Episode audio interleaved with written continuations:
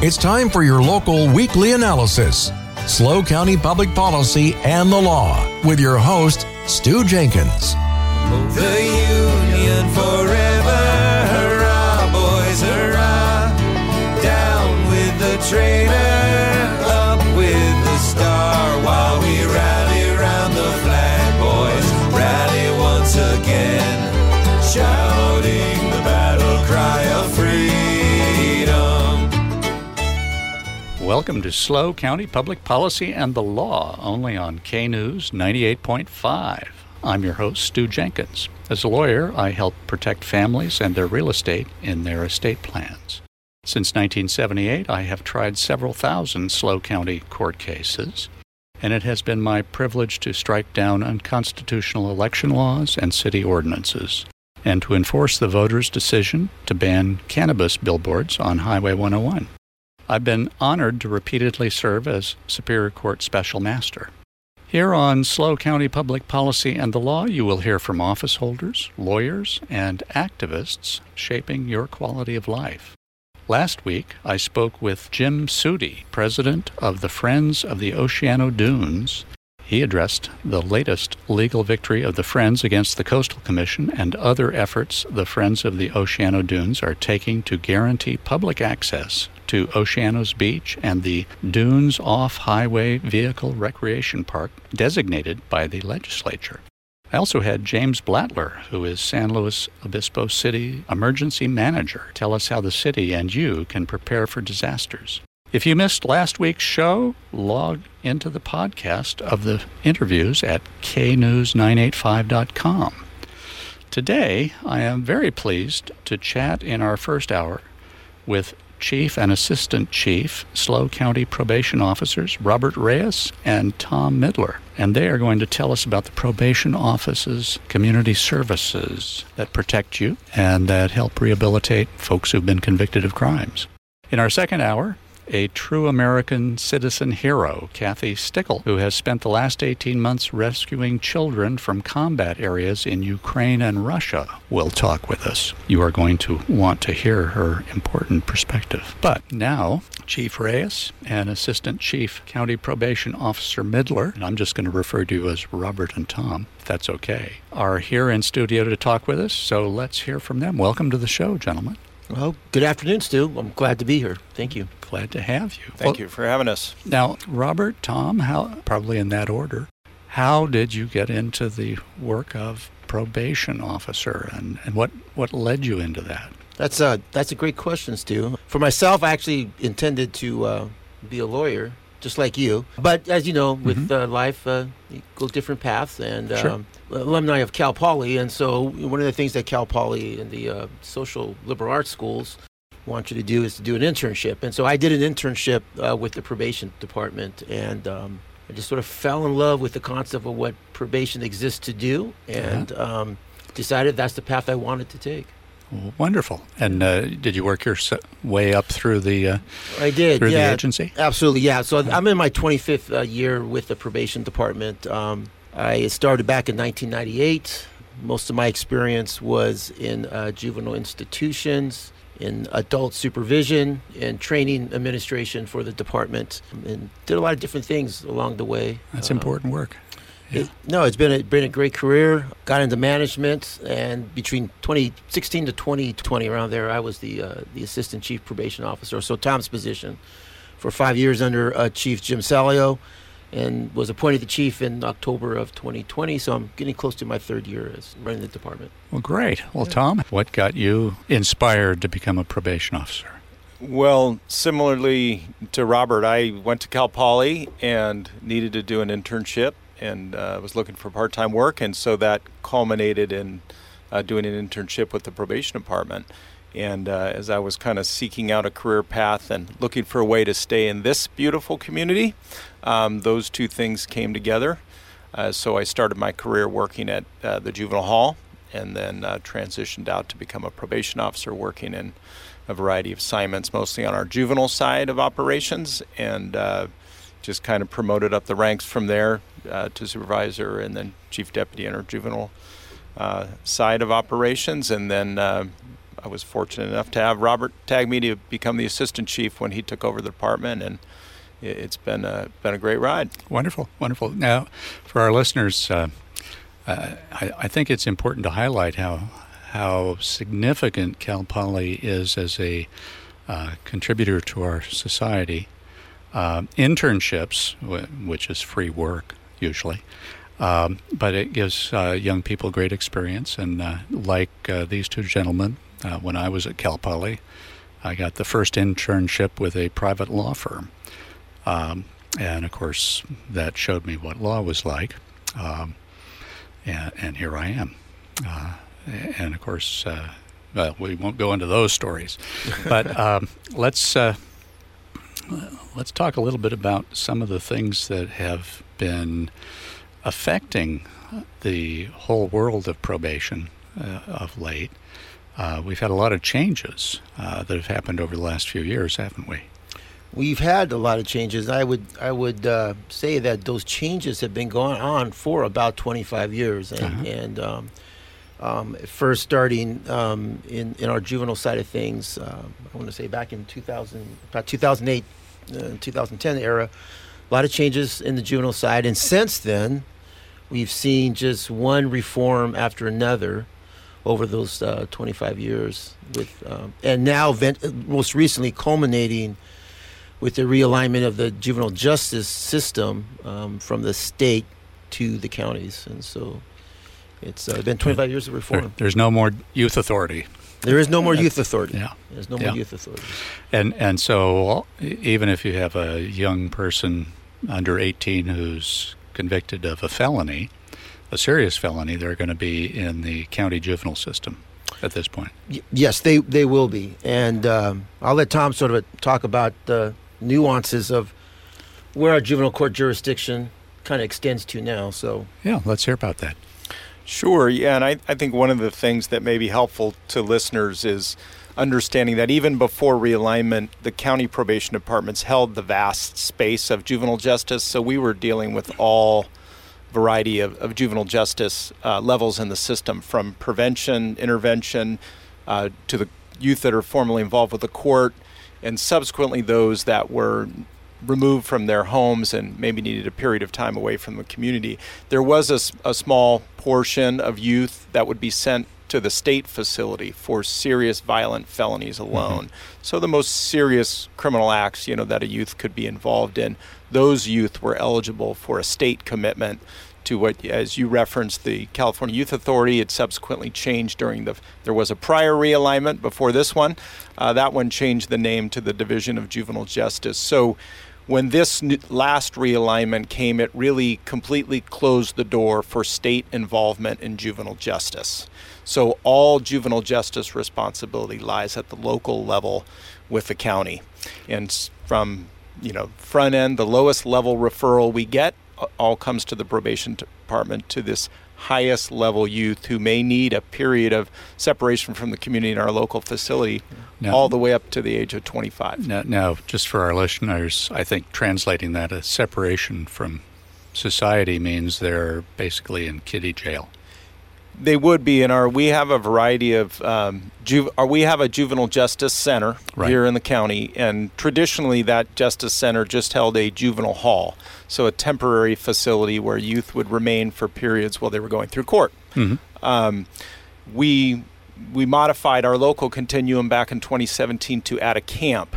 So youth that needed to be away from their homes for a shorter period of time, maybe 6 to 12 months, but they needed some kind of residential programming. We decided we believed we could do it better locally than sending youth off to group homes in other counties and things like that. So we created our own camp setting called our Coastal Valley Academy, where youth who need that more temporary 6 to 12 month separation, they're not successful in their homes. They continue to create public safety problems in the community. And then now, there is a third piece to what we're providing in that local justice facility. Youth that need to be in a confined setting for an extended period, receiving a lot of different treatment services and interventions, but it could be 1, 2, 3, 5 years of lockup that a youth could potentially be restricted to in our local facility. So it wasn't originally established for that purpose, but we are now holding that space in the juvenile justice system. And along with that came a change to the age of jurisdiction. So before, we would only, at the maximum, keep a youth up into the age of 21 under local juvenile court jurisdiction. Okay. Now they could potentially be under our court jurisdiction, and in our local facility up to the age of 23 or 25, only if they had committed one of those most serious violent felony offenses. And of course, the offense had to have occurred before they turned 18, otherwise they would be dealt with in the adult system. As an adult. Yeah. Now, the Tom, the camp, the academy, is that located in the Choro Valley near the jail, or is that someplace else? It is. It's located part and parcel with our juvenile hall out there on off Highway 1, exactly, and it's part of that justice facility. Now, are there educational opportunities that are given to the young people who are in the camp or even in confinement? There are. We have a really fantastic relationship with our local county office of education, and they provide the high school education for all youth in the facilities, and now we are partnering with them and Cuesta College and others to expand our services to post-secondary educational services. So, for example, we have at least 2 to 3 youth currently participating in college courses, enrolled in classes, working towards associate's degrees, those kinds of things. And we also are starting our career technical education curriculum, so we also have hands-on vocational services for youth who maybe the traditional academic track isn't the perfect academic venue for them. Well, that's amazing, huh? Folks, for those who just tuned in, you're listening to SLO County Public Policy and the Law here on FM 98.5, and we're speaking with Robert Reyes, the Chief Probation Officer, and you've been listening right now to Tom Milder, who's the Assistant Chief, who's in charge of a lot of the juvenile facilities, and or not the facilities, the probation of the young people now. Tom, when somebody is in the academy or they're in the confinement, eventually they're released. Are they released on probation so that you're monitoring their activities? They are, and I'll just say, I probably would do better if I was related to Bette Midler. It's my last name is actually Milder. Milder, I'm sorry, but it happens all the time, and sometimes I should probably just go with it. But yes, absolutely, the youth when they're released from our facility are placed on some type of supervised probation in the community, working with one of our officers in a community-based setting. And oftentimes, for example, if they're leaving our Coastal Valley Academy, they leave with very intensive wraparound services to give them every opportunity to have every support they need when they return home to be successful and not return to our local facilities. Wow, that's wonderful. Robert, hearing Mr. Milder. Yeah. Who I'm sure is much tougher than his name, because you've got to be tough to be a probation officer as well as patient. When you look at the programs that are provided for these juvenile offenders after their release, how successful are they? Are you seeing a high rate of recidivism, or are you seeing that most of these young people are put into a path where they can contribute to their society and be successful? Yeah, we are not seeing a high rate of recidivism within our juvenile population that's under our supervision. I think we do a very good job of helping to launch them out of juvenile probation. Now, some of that we were lucky because we do have a very manageable small population. So one of the benefits of that is we have a lot of flexibility, adaptability, and resources that we can focus on an individual youth. We have done a good job with our county partners, both the courts, law enforcement, our behavioral health, and other partners to really work hard in making sure that we as the probation department, as being part of the juvenile court justice system, that we're really only taking the youth that we absolutely have to take. And our first option will always be to try to divert them away from the juvenile justice system. And so, for example, last year of all our law enforcement referrals we received, we diverted 56% of youth. So we were able to avoid them having to at least enter the juvenile justice system at the point that we received the referral. So I think a lot of why I think we've been successful is we really done a good job of really making sure, working with our partners, that this is an appropriate youth to be in the juvenile justice system. And, you know, having been a public defender to the juvenile courts early in my career, I think the toughest job for a judge is actually being in juvenile court, because you not only have to be patient and sensitive, but you have to be able to really discern how to help these young people advance instead of backsliding, and frequently their parents, how to help their parents do the job of parenting that they actually need. You know, absolutely, and I what I like to tell new officers is what we have, and I try to tell everybody that, you know, it's our juvenile population is that, you know, teenage population, that if you're a parent that you survive your own kids' teen years, it's hard enough to be a teenager. Now you pile on youth with often a very significant history that started early age. Many of our youth had a history with child welfare before they came to us. Yeah.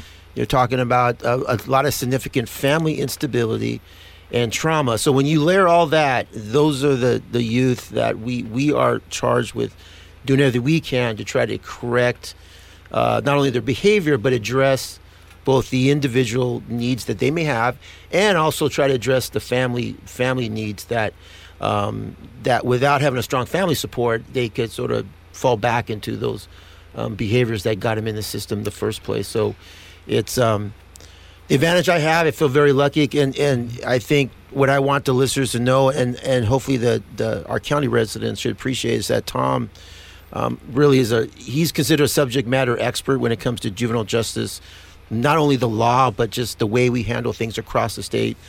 And so I know I'm lucky to have him as my assistant in that area, because he's his reputation is high when it comes around the state to our colleagues. So he can speak more to the complexities of the cases that we have to deal with. Well, here's a natural question. Sure. Because you're both public servants. Mm-hmm. The probation office serves all the people of the county of San Luis Obispo. If you've got a parent who's feeling like their child is going off the rails, are there things they can do or people they can contact, either in your office or in related offices at this point? Yeah, absolutely. Yeah, absolutely. One thing about this county, we have a very robust set of services for youth and families, and it's well coordinated across the departments, from social services to probation to behavioral health. So really, you could use any of those points of entry as a contact. We have officers, for example, that work in prevention and diversion. As Robert said, we do a good job at the front end of really identifying who's high risk to the community to commit criminal acts versus those that are high needs, that really just need support, intervention, and services. Mm-hmm. So you're welcome to call us at our Juvenile Services Center, and we can get someone connected. And Tom, what's the number people could call if they had a high-risk child or absolutely. They knew of one? That would be, business hours number would be 805-781-5352. And could you repeat that? And 805-781-5352 would get you connected to our Juvenile Services Center. Uh-huh. We will always have an officer of the day who's available to take calls and can help folks get connected. But we also, you know, really the youth services divisions of any of those departments can also make that connection. So behavioral health, youth services, Department of Social Services, child welfare division. In this county, we have something called the System of Care and Services Affirming Family Empowerment System of Care. And what essentially that is an interagency collaborative of interdisciplines. So there's a social worker and a probation officer, someone from behavioral health, drug and alcohol services, maybe from the schools, where families with really high needs youth or children can have their cases presented in this multi-agency collaborative and have a plan developed for them that's tailored uniquely for them, built off their strengths, built off their needs, and they have access to this system without having, you know, to enter the juvenile justice system, for example. Well, now, Tom, when those programs are engaged with a family or a child, how long generally do you see people involved in them? All the way till they're adults, or is it usually a year or two before they're back on their feet? You know, it depends. If they're just someone accessing that system of care, you know, they want to be as stay in as long as needed, but also not too long. So it really is with the aim of getting that family to self-sufficiency within 6 months or so, if it's accessing the system of care. And if it's someone who enters the formal system and gets on probation, for example, with one of our officers, that's more in the 6 to 12-month range and can be longer depending on the nature of that youth's needs and risks and whether they need something like our academy or they experience a stay in our juvenile facility. Then oftentimes those cases are going to take a bit longer. Well, folks, you're listening to SLO County Public Policy and the Law here on KNews 98.5. We're talking with Chief and Assistant Chief, SLO County Probation Officers Reyes and Milder. I want to tell folks to be sure and tune in September 2nd at 10 a.m. to hear the Paso Robles Fire Chief, Jonathan Stornetta, talk with me about what citizens can do to change the way the state fire marshal treats local communities. Then, if you own any building or are building one, listen to attorney and expert witness Dan Knight talk about how you can remedy construction defects and denial of permits. We're going to be right back after a news break here pretty soon, and we're going to have a whole lot more to talk to with Tom Milder and Chief Reyes. Stay tuned.